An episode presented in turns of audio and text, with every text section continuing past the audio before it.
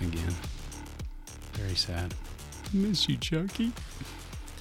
But I talked my beautiful wife into coming on with me again, so I'd at least have somebody to talk to instead of just talking to myself for a little bit. So we wanted to uh, release something, so um, I had a couple ideas. So I thought, why not? Let's let's get it. And she agreed because she's so great. How are you doing, sweetie? Good. Good. Yeah, really good. Yeah, we had a fun night last night. yeah, it Um, was awesome. yeah, do you want to tell the story, or should I? You should probably. Okay. We were hanging out. We we'd just done a service project in our neighborhood, and uh, we were over um, in a parking lot behind our church, and there was a little western screech owl that somebody had found that was sitting on the edge, and, and I hadn't seen that species yet, so I was pretty pretty excited. So that was a new new species for me and you, right? You haven't seen a No, western think screech so. Yeah. So um, I was excited to see it, and then it, it just kind of sat there. It couldn't fly, and it looked like an adult. It had like all its feathers and everything, and so I'm like, that's not good. So um, um, these kids were there, and they were like petting it with a stick, you know, so they wouldn't get. And he was kind of clicking his beak, like clacking his beak. Did you hear him do that? No. It's kind of an didn't get to interesting like threat display or something, but yeah, it's kind of like to- back off. So anyway, I uh, he ducked under the fence into one of the neighbors' yards, and so I went home and I got a Rubbermaid container and I went over to the neighbors and he was in his garage and he's like, I'm like, uh, you've got an owl in your backyard? And he's like, no, I've got some chickens, but I don't have any owls. I'm like, no, I, I saw an owl go into your backyard. I think it's injured. I want to, you know, take it into, you know, a rescue.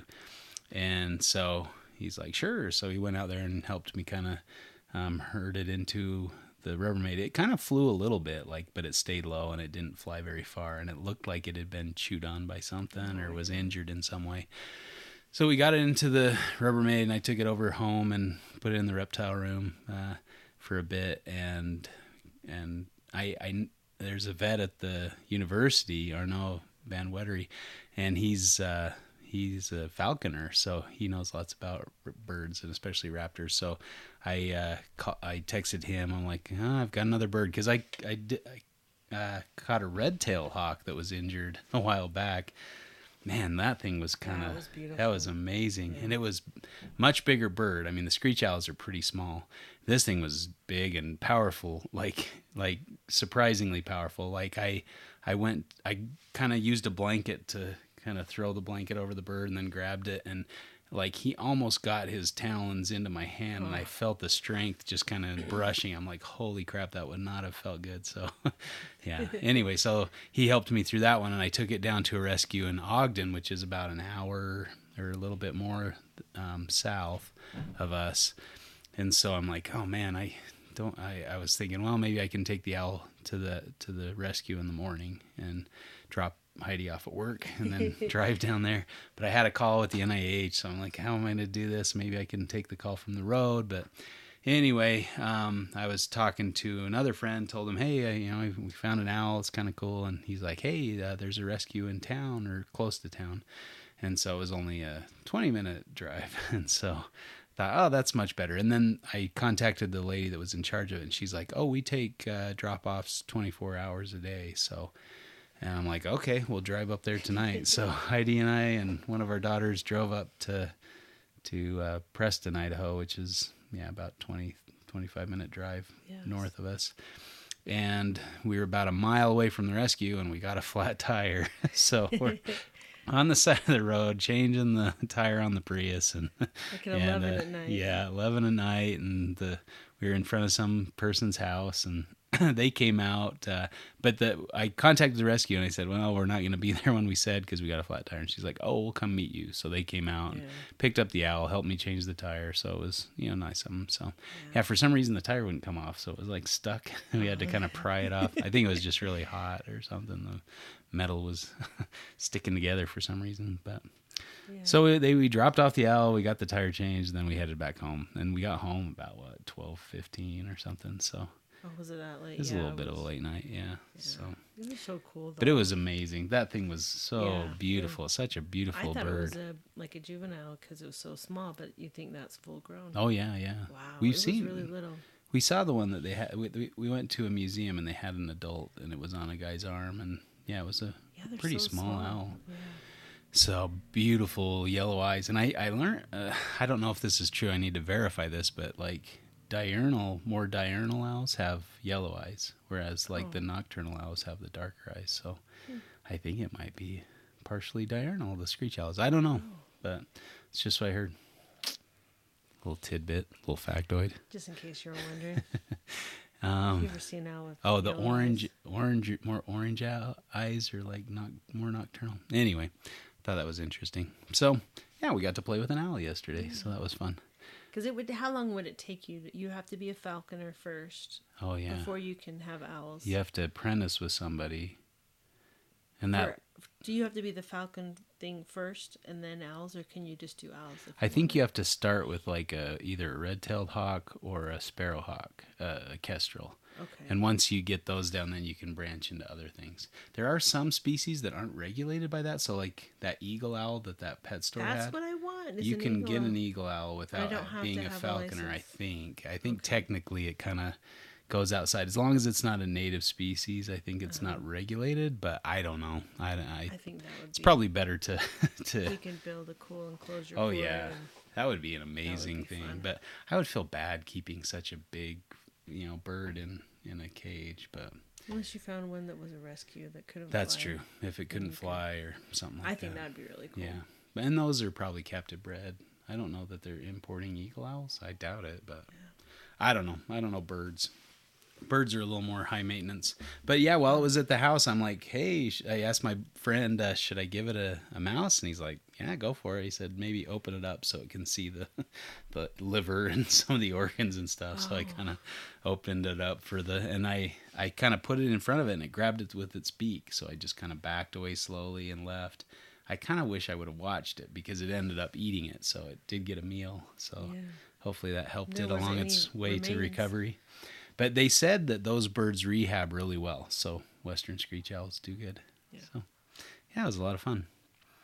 Um, but yeah, I was tired. I'm tired today, but not as tired as Chuck. He's just getting raked Yeah. over the coals. It's pretty miserable for him right now. So he said, "I've got a headache. I'm gonna eat some Tylenol and go to bed." So he's Aw. he's out for the count. Poor Chuck.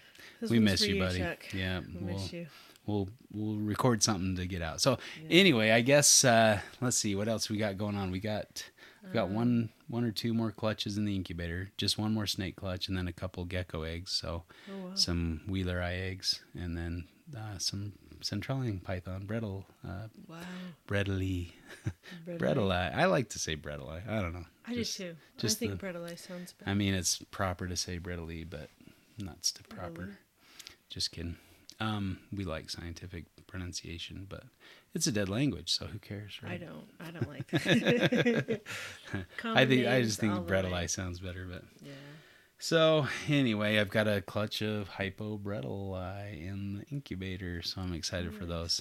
That'll be I, these are the first hypos I've hatched out, so How much longer do. you think? Um, they've probably got another month or so, Oh, maybe a little less, maybe Okay. half a month. I kind of want them to take their time because I'm I'm a, running out of room. I've got Oh, I think. I can squeeze them in, but it's gonna be a squeeze. I Yeah. it's a good thing I've got a reptile show coming up, so I can hopefully move some animals. But um, the jungles are eating. I think I've got all of them except for maybe two. And of course, my favorite one out of the clutch is not eating. Oh, it's a zebra jungle that is striped, so it's like really Mm. pinstripey, really interesting looking. So I'm really curious to see how it grows up. And then the inlands, I got one inland feeding. I, I started feeding trials, and one took um, last week. Yeah. So I've got a little ways to go with the inlands. Um, I'm What do you I'm so do? torn because I want to see them develop and gain their colors. I I was looking at an old picture. An old picture popped up on I don't know maybe social media or on my phone or something, and it was of a of an inland that I sold. And I was looking at it going, how did I sell that? It was so gorgeous. I'm like, what am I doing selling these things? So I kind of want to hold on to at least a small group of them because these are these are some of my first selectively bred like Oh. my holdbacks, the offspring of my holdbacks. So I kind of want to keep them around. And then I was looking at one of the inlands that I didn't breed this year, and I'm like, man, why didn't I breed this girl? She looks phenomenal. She just looks so good. So I'm really excited for the inlands, and I think. You know, there's other people out there maybe that are excited too. I know uh, at least a couple of you guys uh, listening are, are excited for these, and and uh, so yeah, I'm uh, hopefully we'll get them eating and ready to go soon. I kind of want to hold on to the jungles too to watch them color up. I love watching Yeah. jungles color up. Um, the blackheads, I, I'm gonna probably just resort to assist feeding those. They're getting a little thin, and they didn't hatch out with a lot of like they didn't like a lot of blackheads hatch out really fat, like with a lot of like their yolk or reserves or something. These guys didn't. I think it my incubation. I need to figure something out there. Yeah. Talk to a bunch of people, but um, so I'm still trying to figure that out, how to get a better hatch rate and get get these things going. But I think I'm gonna have to assist feed this week the the blackheads. Um, I tried last week, but I think I was using too large of an item. I thought maybe if I got you know got the front part of it in, maybe they'd just finish it. But no, I spit it right out. So Do you ever do like a liquid diet or like a yeah, something like that just to get the Mm-hmm. it's a lot easier because you can just kind of yeah get them the nutrients, the strength. I need the I strength. need strength and nutrients. Um, we love Nacho in this family. Nacho, yep. Nacho. Um, but yeah, so assist feeding. I think that's what most black-headed breeders do. Is they start Yeah. out with assist feeding. Um, so yeah. Then the the womas are the parawomas that I got were were solid and they're probably ready to go here soon. I think I've got a buyer for him. I need to check with him see if he's if he wants them. I sent him pictures and he said thanks, but he didn't say I'll take them or you know um, I'll send you money. So we'll see how that goes. And then I've got a few other odds and ends. So yeah. Um, but yeah, good season. I'm happy. Got a lot of good stuff out there.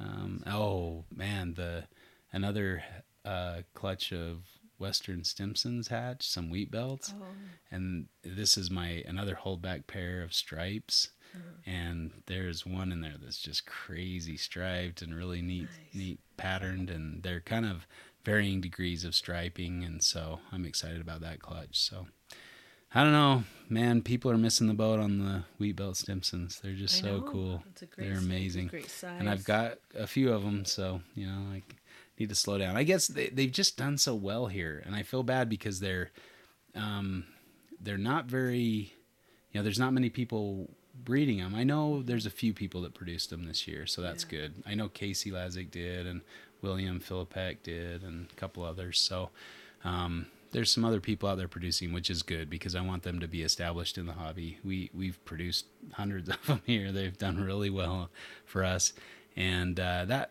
Um, speaking of the westerns, that's kind of the part of the idea that I had for today's discussion. I Okay. so um, we're Chuck and I were gonna record, and then he was not feeling up to it. So we I had a topic, but I think we'll save that for later. So today's gonna be more of just like a, a discussion rather than a fight. Um, we're not gonna flip the coin. Well, maybe we could flip the coin just for fun. Okay. Do you want to call it? Yeah. Then we'll talk about Tails. the two. It's tails. It's tough. You're 100%, aren't you? Haven't you won? I honestly don't remember. I think you've beat me every time on the coin flip. You're good. You got the luck of the chuck. I'm going to Vegas. The luck of the chuck. The lack of Don't go to Vegas. No. um, Go to Idaho, get a lottery ticket. it's closer. so um, I was listening to the wonderful Podfather and the Mac and Wookie discuss, or, or they were interviewing I William was just gonna Philippek. do a chewy noise, but then glad I didn't do Give that. us your best chewy no, noise. No, no, Go on. no. He was he was upset that you kind of took a dig at him last time. I don't remember you taking a dig. We'll have to go back and listen I to know the tapes. Oh, it doesn't sound like me. I know, man. You're I'm just sure it wasn't me. he, yeah. So he said he's always listening sometimes. so I Oh. thought that was pretty I'm funny. extending an olive branch. Well, we love you, Owen. Let's be friends. He's getting married soon. Oh, It's getting close. Yeah. and uh, one of our Aussie friends, Luke, is his wife's having a baby. Aw. So, congrats to you if you've got the if the baby's on the ground, if it's if Yeah. you've got a little hatchling or It's way fun. newborn. I still want to I know see. Uh, we need grandkids. Chris's yeah. or Chris's kids. yeah, cuppers. Yep, we. Yep. Someday we'll have. We miss our. Aussie friends. We need to get back there, don't we? Yeah, a couple years. We'll be That's there. right. We're coming in a couple of years, so prepare yourselves, Aussies, If not sooner for, for the invasion of the youngest Julander children and their parents. Should be fun. So you won the coin toss. Okay. What do you wanna What do you wanna do? I what do you want wanna win? oh, this is that. Okay. Oh wait, no, never mind. never mind. Well, I would say I, sh- I I, do want shouldn't that have opened mixer. that door. The mixer, holy cow! I thought you were gonna get it. It's like a Nutrimeal knockoff. You got? Didn't you get some money or something? I got clothes, Oh, you got clothes instead. Hey, you had your chance. But clothes are technically like a budget item, so we could. I'm talking like five dollars and under here. Uh, not a mixer. Come on. I'll I'll take a 12 pack of Diet Coke Okay. and Owen's no, no, I'm not done. I'm not done. Oh. Then I want um, 12 packs a more thing than of five red bucks. vines, the ropes Uh huh. in the pack, Okay. and then yeah, Don't don't lose the coin toss, folks. This is what happens. that's So- part one. Okay, you can tell me part two later. the show is only a short one tonight. so, um, yeah. What was I saying? You asked me oh, we we do we do love the Mac and Wookie. He's Yes, a, he's a good do. man, and best of luck to you in your ventures, in your wedding ventures. New um, adventures. Yep. Yep. Wish we could be there, but we weren't invited, so he doesn't care about us He's that mad much. Us, that's yeah. Oh, that's right. We've, We're we're we're talking smack on him in the Reptile Fight Club. Hey, if you can't handle the fight, Bad feelings. Bad don't be the feelings. Mac and Wookie. Uh, no, Owen's a great That's guy. fun. That's Um, about the funnest time in life. Yep. Yeah. We Yep. we reflect on those days fondly. Good times. Good times. We're excited for you, buddy. Good luck to you. Um, so anyway, uh, I was listening to the Podfather and the Mac and Wookie talk interview uh, William Philippek of TWJ J. Tel- Oh, I'm sorry, I can't remember your your uh, work, uh, your business name. William Philippek, cool guy. He's he's I I met him at uh, Tinley a couple of years ago. Really cool guy. So, um, but he was talking to uh, Eric and Owen, talking about uh, Western Stimsons and his ratios in um, his like gender ratios. So he gets clutches of like mostly males, Oh, and he was he was looking at the yeah, like several clutches have been mostly males of Antaresia. And like I've had a couple of Western stem clutches that were fairly male high, but overall it's kind of all balanced out. And I have a pretty even sex ratio. So um, even, you know, males and female numbers overall, you know, over several clutches. So I'm not sure what's what's going on, but he, he mentioned that he measured some of his egg box container temperatures, and they were like up in the 90s. And typically, we incubate our python eggs usually around 89, 88. And so I think my incubator is actually a little low, uh, 80, 87 in the egg boxes, at least on some of the shelves. So I haven't sexed my um, hatchlings this year, but in previous year, and, and especially with the uh, pygmy pythons, I'm usually f- way female heavy in those clutches. So yeah, I don't know, but I, I do have some data from, I, I inserted a temp probe into a clutch while the female is laying the egg. So the temperature probe just got kind of incorporated into the clutch with uh, pygmy python. And while she was incubating, the clutch like routinely got up above 90, like up to 92 degrees. really? And we put this graph in the complete children's python book. Okay. Shameless plug. And uh, but yeah, it's it's pretty. Uh, the temperatures spiked pretty higher than I expected them to. And so she had a wide range of choices in her in her enclosure of you know where she could have incubated the eggs. but yeah, she chose a spot where they got pretty hot. And they never move once once they coil. no, then they can move them. they Yeah, do. they can kind of inch over and move the clutch with mm. them. Yeah, there's been some people that have.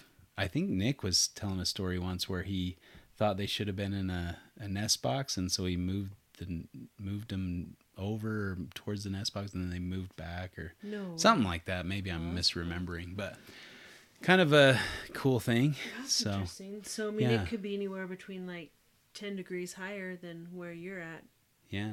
And your incubator. Let's crack open the book. Uh, Let's refresh our memories there. There- It's the greenish one next to the first edition of the complete carpet. Yeah, I, I uh, speaking of the complete carpet, I I emailed uh, Bob asking about the the new book, and I haven't heard back from him. So I'm hoping uh, that uh, we'll be able to get some advanced copies soon, and then the rest of the copies will follow shortly after that. But it might we we might still be a month out or something. Well, you know, I was Um, gonna ask you is don't isn't that a thing with like turtles? Like Yeah, temperature, sex, I like determination. You like turtles. I like turtles, but you know, like yeah, that's what. So yeah, they Couldn't remember if their that was a their sex is determined by their um, temperature that they incubate And it's at. just random, because don't they just leave the eggs well, they're and go? They I don't sit on I them. think I saw a page. So uh, I think one of the things that got me thinking about this topic or uh, this idea was uh, I I'm reading uh, Dr. Richard Shine's new book. Um, too many, so many snakes, so little time. Really, just a fun book. It's basically him talking about all his. Uh, um, early career and starting out in the research and things like that. So it was really a, it's it's really been a great book, telling stories of like near misses with snakes and things like that. So it's um, really an exciting book. But I've, I'm I'm thoroughly enjoying it. I'm about hundred pages in, so hopefully the Morelia Python radio folks invite me to be on that book club review or whatever. But Oh, that's fun. um, so yeah. you're reading it? Because it's a book club, or No, I just bought it and I'm reading it. So it's a it's a really cool um, book. But yeah, so okay, so the max temperature they got was about 91 degrees, Ninety-one. What's Sorry. the lowest? and they went down to like 87. Okay. So, but they spent most of their time probably above 90, like for the most part. And this is over 100, uh, 1,200 hours of incubation. It'd be interesting to see too, like we those did it in periods where it dips down, like maybe they were moving, or maybe do they ever get up and get a drink of water, or something Yeah, where the sometimes the females can leave the clutch. and then Uh-huh. come back. Yeah, because there's only like three three dips, but it could also be the ambient temperature of the room drop too, because the our old room was a little less therm. Well, it was Oh. Pretty thermally stable, but it would get cold in the winter, know. and yeah. But these would be more in the spring, although they laid them pretty uh, early in the year. So anyway, I was reading the book and thinking about science and thinking about how you know maybe to run a study. And so, and then when I heard William talking about, you know, the sex ratios of the Antaresia clutches and how he noticed maybe they were at higher temperatures, and I, I seem to remember that higher temperatures usually correspond with female sex, but the I know that there is differing. Um, so how do I put this? Like uh, sex gametes and or, or chromosomes that bear the sex genes are different between different reptile groups. Oh, So like some um some are like us where the female is the homo um what's the name? The Zygus? Homo is uh, homozygous for the Y, Oh, right? Or X. Yeah. X. Double Yeah. X. And then males are XY. Yeah. And so we're called the heterogametic, and you guys are the homogametic. So women are he- homogametic, males are heterogametic. Oh. Gametic. Good to know. Gametes. Gamete. Gametic. ah, Bredely. Bredeli. So um anyway, that that that could be um different with like turtles and so in turtles and crocodilians, if it's higher temperatures, I believe they turn female. And maybe it's like there's like a two phases. Maybe it's the high temperature and the very low temp. No, it's the high temperature that are males, and the and I think low temperatures are also males, and then the kind of intermediate are females.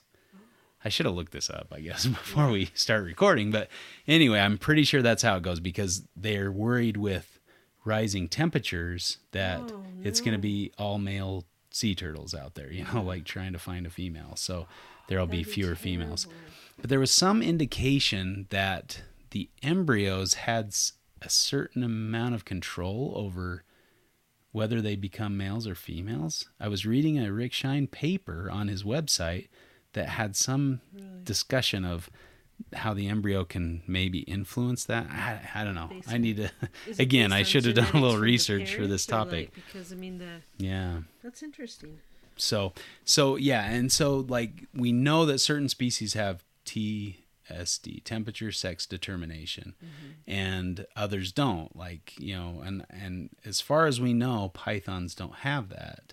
So if this is the case that, you know, higher temperature means that you're getting a higher ratio of males in the clutch, then that could be a, a, an interesting scientific ba- breakthrough. Yeah. So, you know, hearing um, William talk about that made me think, okay, so I know he got at least some of his westerns from me. I think he got all of his westerns from me, as far as I know. I know he he bought both uh, lines of westerns, and uh, so you know why are his heavy male and mine aren't? You know, mine are kind of more equal. Yeah. Maybe I'm incubating in a lower temperature, or and his are getting hotter in the nest boxes that he's using, the the incubation boxes he's mm-hmm. using. So it got me thinking, like, how would you demonstrate that? How would you prove that? And so I thought, well, maybe let's talk about how to design a prove, you know, have a hypothesis and prove the hypothesis with an experiment. Because if one, I, I, I think Dr. Shine talks about this in his book as well, is that the importance of, um, you know, natural or what's the hobbyist scientists or Yeah. or citizen science. Citizen science is kind of what they refer to that as, and how important citizen science can be to science in general. Because we've got, uh, and and he would talk to different keepers. I, I I just started the chapter that he where he starts talking about pythons, and he was talking about how he w- if he had a question about pythons, he'd go to people he, who he knew kept pythons because. Um, there are a lot of reptile keepers in Sydney because they would find a diamond python and oh, it's a beautiful snake. It's really easygoing, and so he'd, they'd put it in their a cage in their living room or something. And so a lot of people were keeping diamond pythons until the Australian government said, "No, they're rare. We're going to make this illegal." And so they stopped Oh. allowing people to collect. So sometime between the 70s and 80s or something like that, or maybe the 90s. And so, um, but he would go to his friends that were more hobbyists that just kind of kept reptiles as a hobby. So um, it's I, I like that um, idea of working, you know, working Yeah. scientists working with hobbyists because all too commonly there's this division between hobbyists and zookeepers or hobbyists and scientists or scientists and zookeepers. You know, I've heard of a few kind of riffs there as well. And so, you know, if it, we we do a lot better overall, I think, if we work together. Yeah. I mean, collaboration is always better, right? And also too, like to realize that just because you see something with your animals doesn't mean that you that that's necessarily like the rule Yeah, about something. You, you have to be able to look at it subjectively and say, okay, like am I am I like I can't just come and make a claim that this is how it is for this species all the time hmm because this is what I observed because you don't know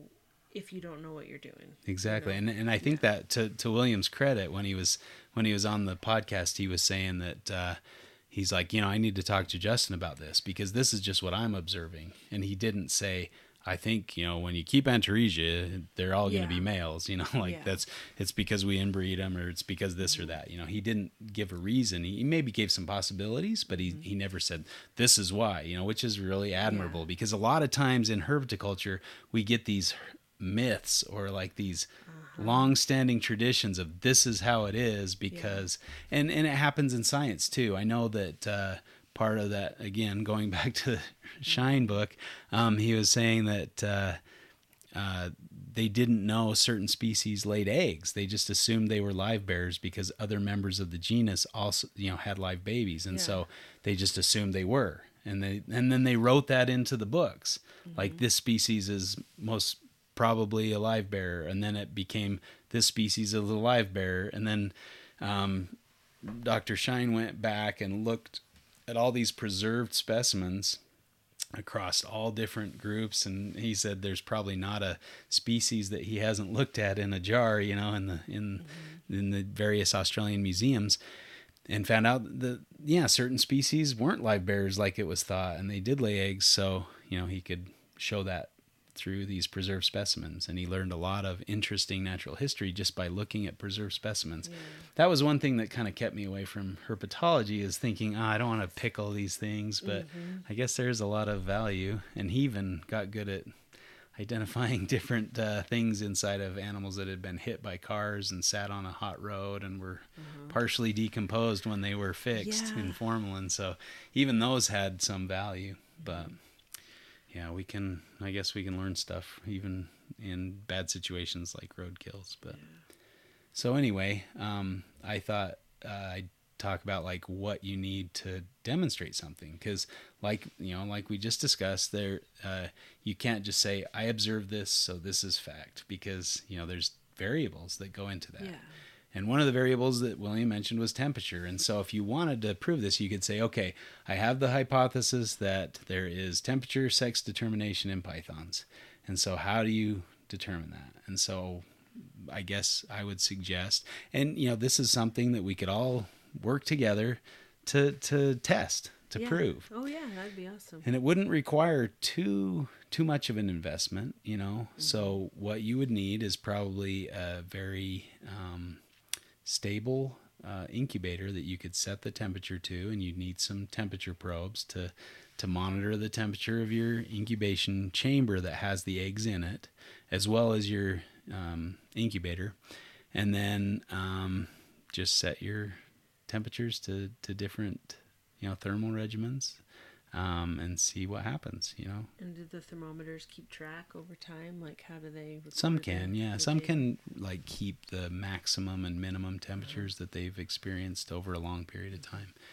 Um, or you could just measure, you know, come down at certain times of the day and mon- you know, that, monitor yeah. the temperature, or have one of those on i mean you can get you can get a grill a grill you can get temperature the thermometer set that will like a wireless thermometer that mm-hmm. will graph for you. Yeah, there's there's these little devices called Govee. Um, I've got a couple out in some of my uh-huh. cages out in the reptile room. I just yeah. thought of those. Those would be easy too because they're like 15 bucks. They're like the size of an egg. You just put them in the incubation uh, ch- the incubation chamber, and then um, it will track the well, temperature over time. in order to have the experiment be like more pure, would you would everyone who did it have to have the same equipment?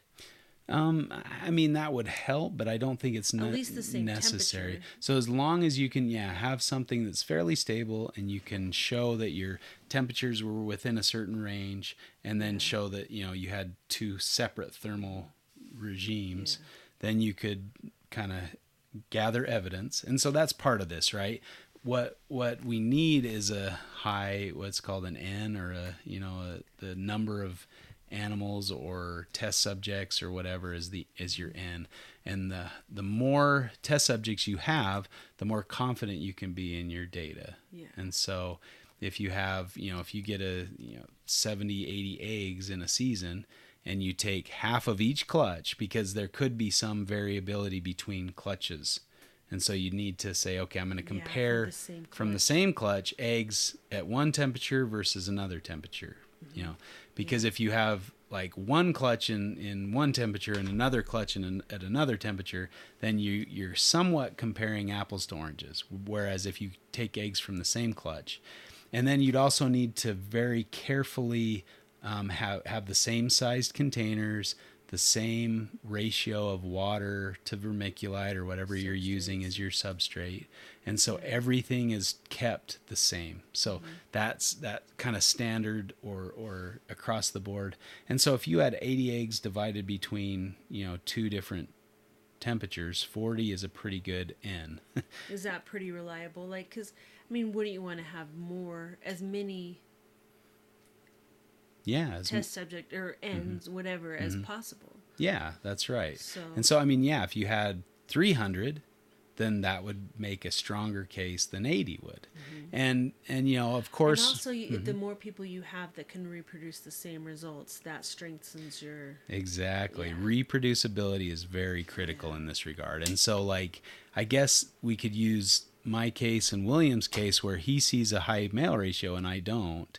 Mm-hmm. Um, you know, then we can say, okay, what's the difference between us Yeah. two? Or, or if, but if we both conduct, conducted the same experiment and got completely different results, then that would maybe be a little harder to explain, you know. But if we had a pretty well controlled experiment where we used the same size containers and same thermal regimen, you know, settings, then Yeah. you know that would help uh, to What have those two different too? data like, sets. Do you have to monitor that? Do you have like a Yeah, I mean- because there could be some other things. Exactly. He's out like kind of. I think he's uh, Ohio or so, somewhere out in the you know where it's more humid and you know Yeah, so maybe different. just in and, and out here it's really yeah. dry. It could be not a temperature thing, but a but a moisture thing. I you know it's And hard to there's say. There's nothing wrong with starting the experiment saying we think it's because Yeah. of temperature.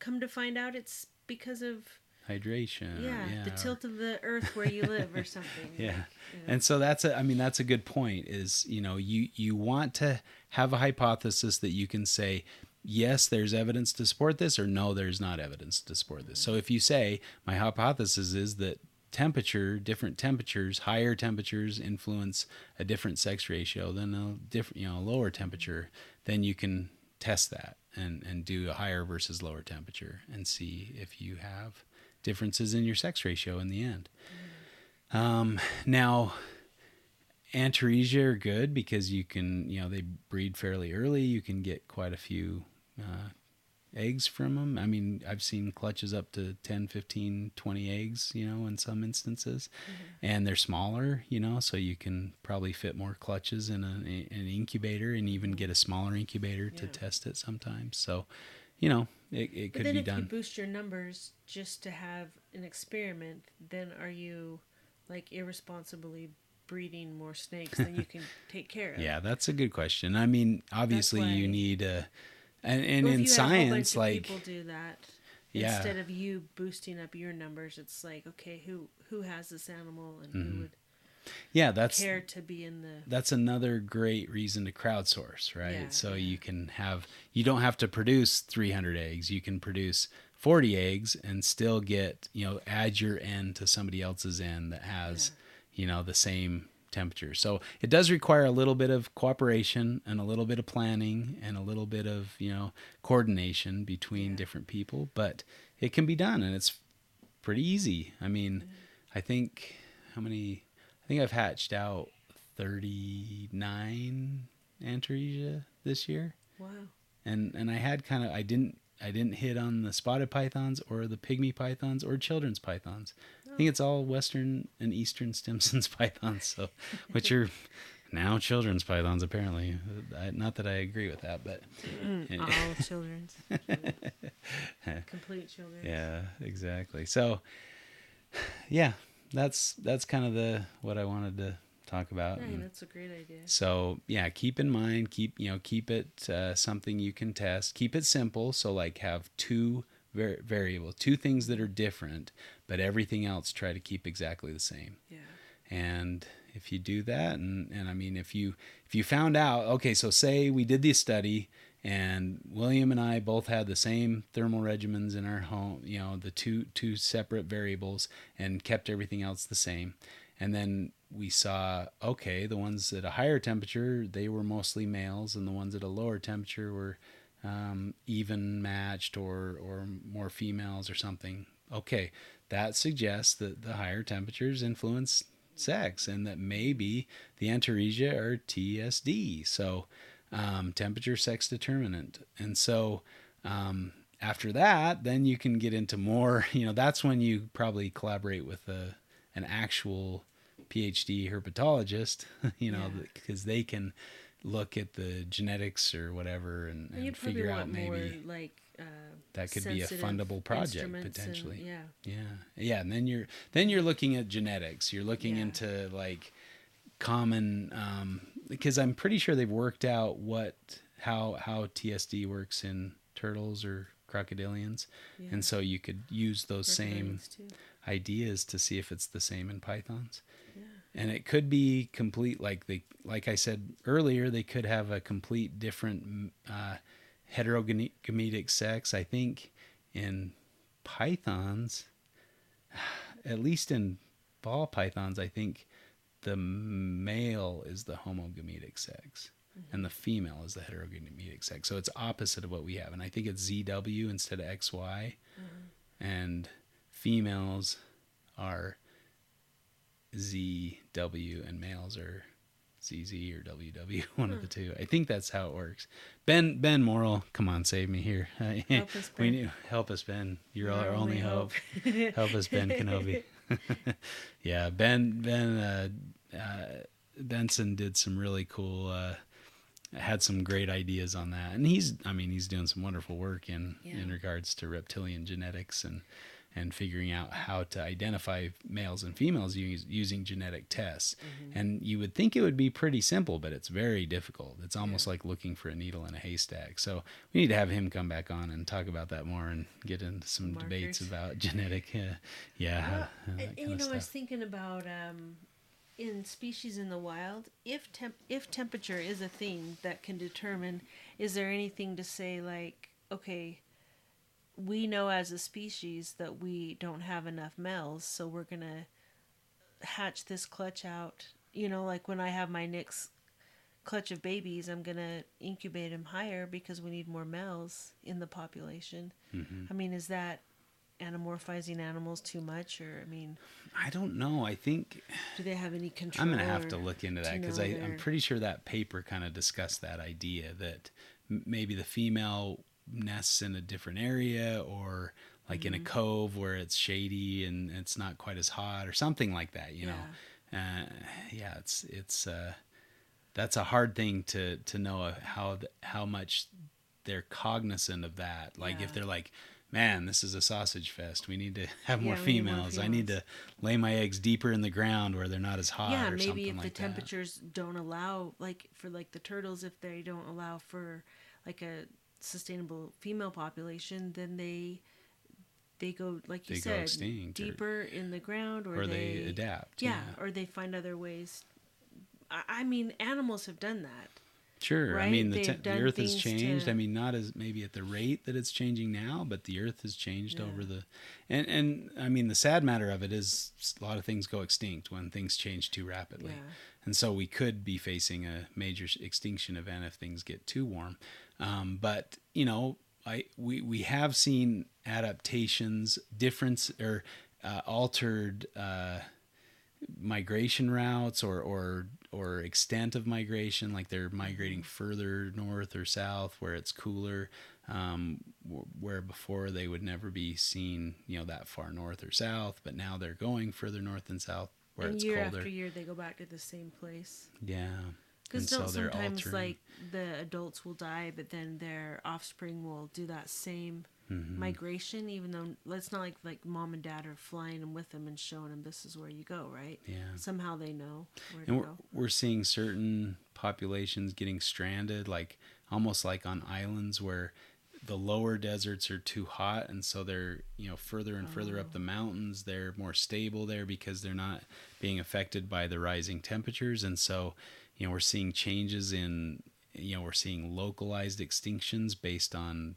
too hot temperatures in oh. those areas and and it's pushing them into more cooler areas where they aren't historically known to be. And so yeah i mean either you adapt or you perish and so Yeah. that's kind of the sad thing of this and hopefully we see more adaptations rather than perishing but who knows so yeah, so anyway I, I mean that was kind of the thought i had about you know Yeah. like i I really enjoyed uh Williams' uh, interview. That was a lot Yeah, of it's so fun. he he keeps a really cool array of species, and he, he's you know also excited about the Antaresia like me, and so it's always fun to hear a fellow Antaresia nut.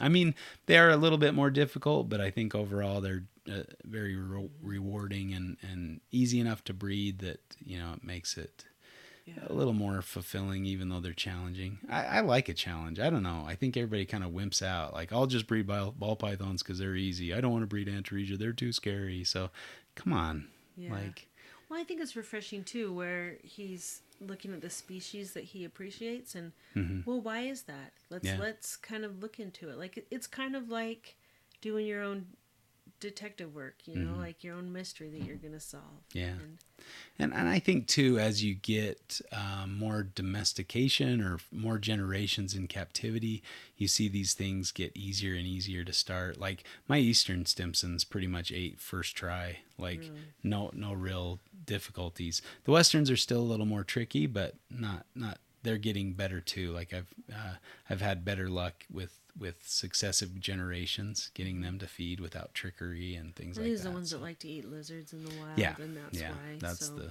that's the downside. I've of it, done so- that when you were out of town once. Feed Oh yeah, that's right. Yeah, Feeding them tails and cutting off parts Uh-huh. like tails and feet, and legs. Yeah, legs. Yeah, that was fun. you are a saint. I think am. somebody said that. Maybe it was Lisa Farina or uh, somebody said that. Like you're married to a saint. Yeah. I don't then- deserve you. And then one time I was taking care of your stuff, and then I swear your um, green tree pythons, they just gave me these puppy dog, puppy dog eyes, and they wanted food, and I was feeding something else. Mm-hmm. So I, of course, obliged and fed them, but I fed them mice or ra- I fed You the fed opposite. rats, I fed them rats Mhm. instead of, and you had been working to get them on the other, and then Well, I, or I- something like that. I had a green tree that died because I fed it an Oh. obese mouse, and it was like a giant mouse, and I don't know why it died because those I've sent snakes? They made it though. They did, The yeah, ones I took fine. care of. yeah. Okay. But uh, I, I was like, oh man, I don't want, yeah, I don't want that on your, you know, I don't want you and to. I and I you- I fed them knowing that that thing is it's it's gonna spring at me and I'll probably get bit. but they looked so hungry. Oh yeah, they always they're the best so- of the puppy dog eyes. Yeah. Little, yep. what So- I the are Centralians Bertollet? Uh-huh. Those are my favorites. Oh, yeah. You- I'm excited Hands for down, those guys. are the They're- most beautiful snake. I love those. Oh, I don't know. Like, there's some others that I'm really excited about right now. But Nah, I really like those. Yeah. I like the he- Yeah. I like the head shape. I think Mhm. they're they're my favorite. yeah, and that red I like a coloration good, is so beautiful. Uh, diamond jungle cross. Diamond carpet. Mm-hmm. Diamond cross? jungle or Diamond, carpet, jungle. diamond That's cross. what I like to. There's some interesting diamond diamond Yeah. crosses. Like like they really patterns. add a, and I think it's because I don't know. Diamonds are they seem to have diverged a little bit before some of the Yeah. others. They they're a little. They're not a just a run of the mill carpet python. You know, Mhm. even though they're closely related and, and listed as the same species, they're probably different enough they could even be classified as a different species. I might be angering people, Scott Eipper, but uh, yeah, saying that, but you know, there's there's some evidence to suggest that. So we'll Yeah, we'll leave it to yeah. the scientists. But uh, as far as I'm concerned, there there's some interesting things there. Yeah.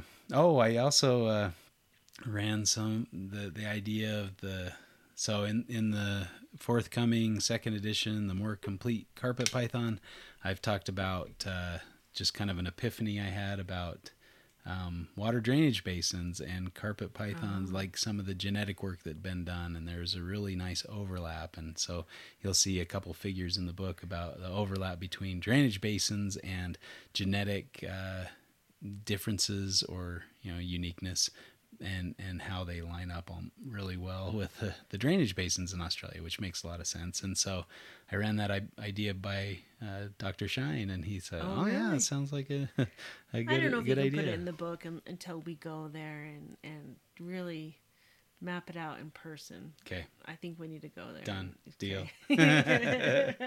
I like you. uh, so, I I uh, I don't know. There's there's a lot of fun. I, I would like to get get back there and see. I'm kind of jealous. Those uh, you know Rob and Eric and some others are going over. I, I think know, I Keith's going with them and Matt uh, Minatola's going. So you got to make that work. well, it's too late. I think I don't know if I could get a reasonably priced plane ticket. This oh, and I'm going to Mexico with Shane, so I can't ditch out on him. So yeah, but yeah, we'll get over there soon. I'll probably be over there next year, maybe. I don't know. We'll see. Yeah. You and I are going to. France To France. I know I was looking where Joan of Arc is from. It's like almost two and a half hours away, Oh, like north hmm from where we'll be. So I mean, yeah. Ah, let's hit the Alps. Let's go up in the Alps. yeah, that's true. I think that'll be cool. I mean, Joan of Arc is cool. I'd rather see the Alps She rather than our spirits. dead girls. Go where she's from. dead girl's church or something. Yeah, hey, I know. she was That's- burned alive, honey. I know. She deserves some. okay, so I don't want to and- see some Is dead girl's ashes. Homage? Homage.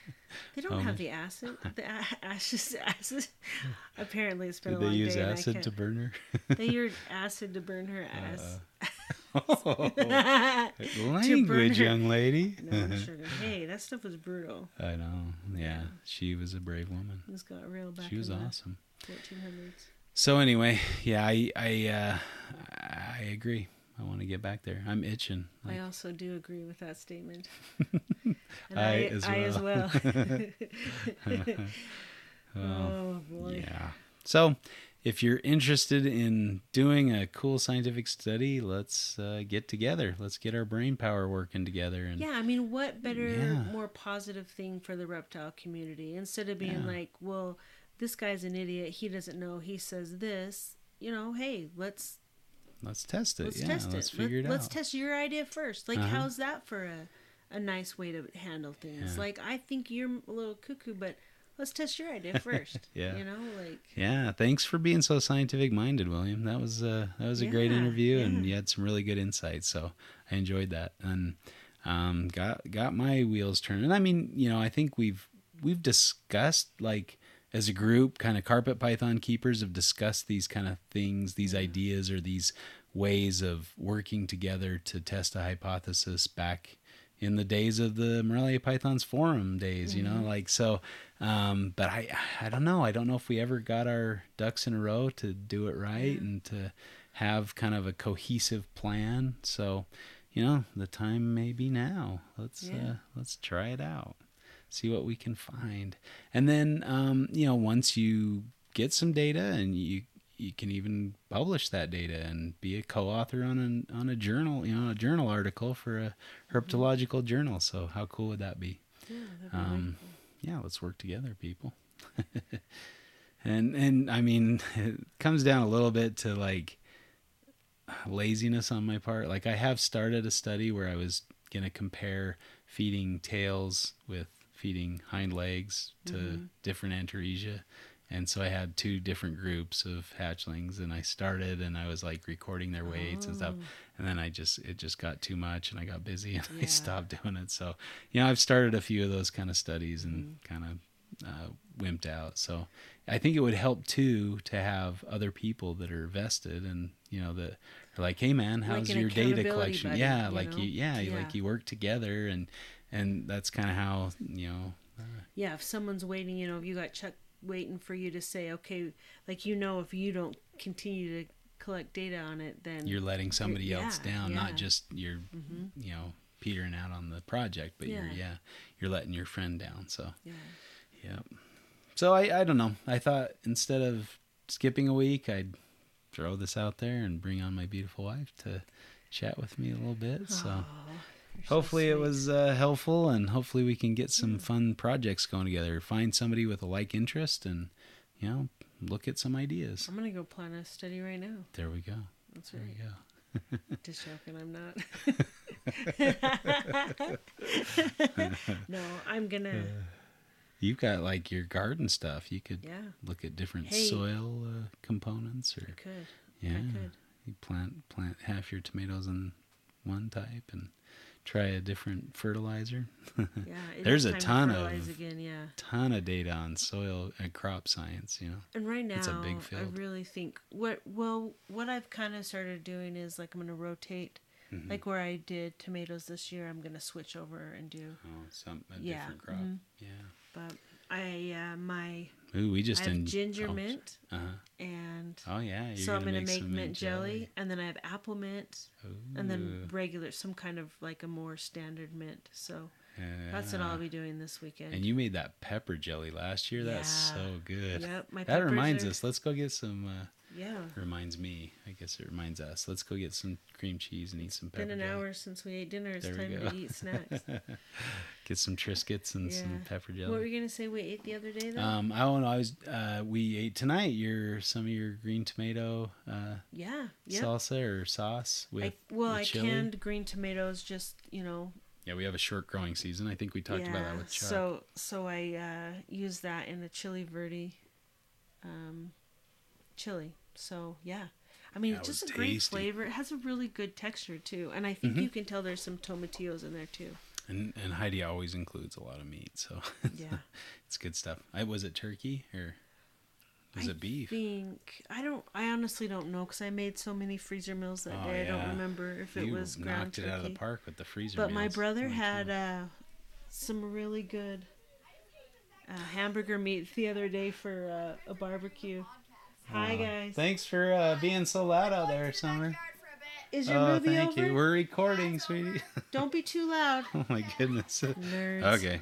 Yeah. Okay, Sorry but um, what was I? Oh yeah, when Cody had that wagyu beef or oh something. yeah. And So Wagyu. and they how do you say it? Or I don't know. Wagyu. Wagyu. Wagyu. I don't know. Probably however I don't say it is how I say it, but um, they had that at Sam's Club. So Mm, yeah.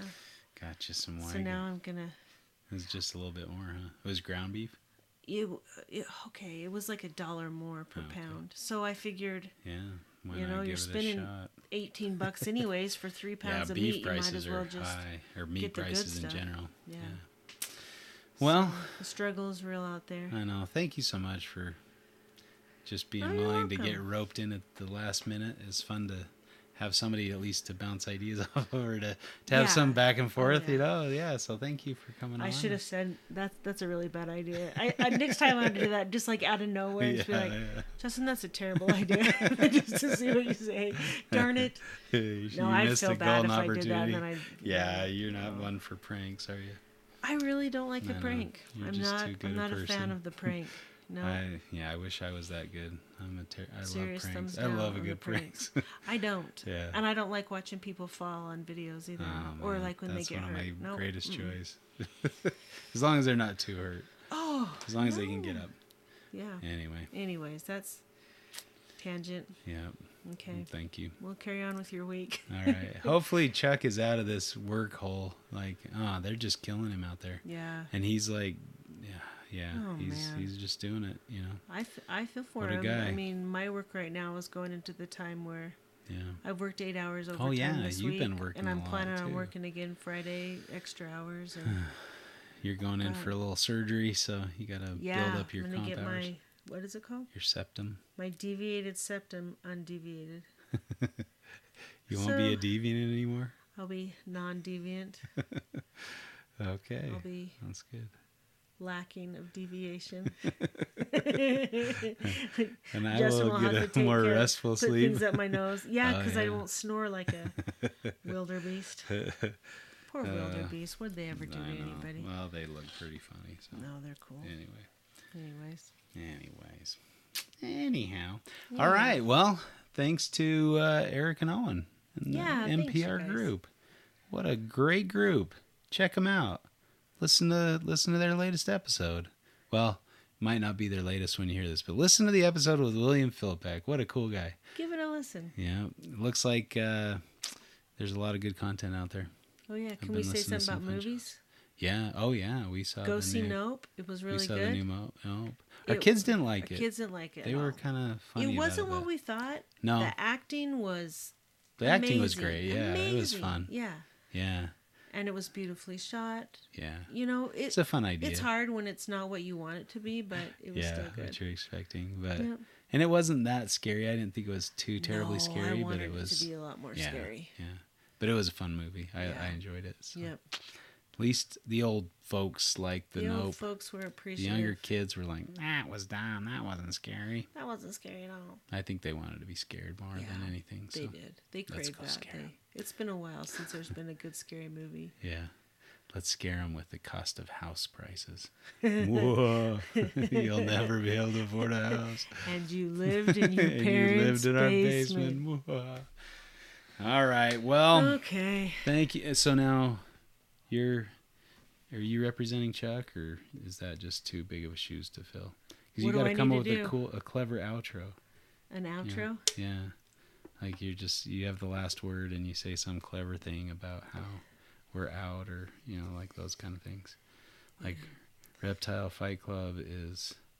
I think last time he had me say like Reptile Fight Club is ground chuck or ground chucked, chuck grounded. I can't remember. What does that mean? I yeah, I was not. I, I didn't I like to say well. like like. Okay, But that's Eric's favorite part. So There's an old show called Oh, Reality Bites, uh-huh. and then when when they do that fake um like VH1 or oh uh, yeah, yeah, like MTV thing, and it's Uh-huh. like the real world. I'm out Audi 5000.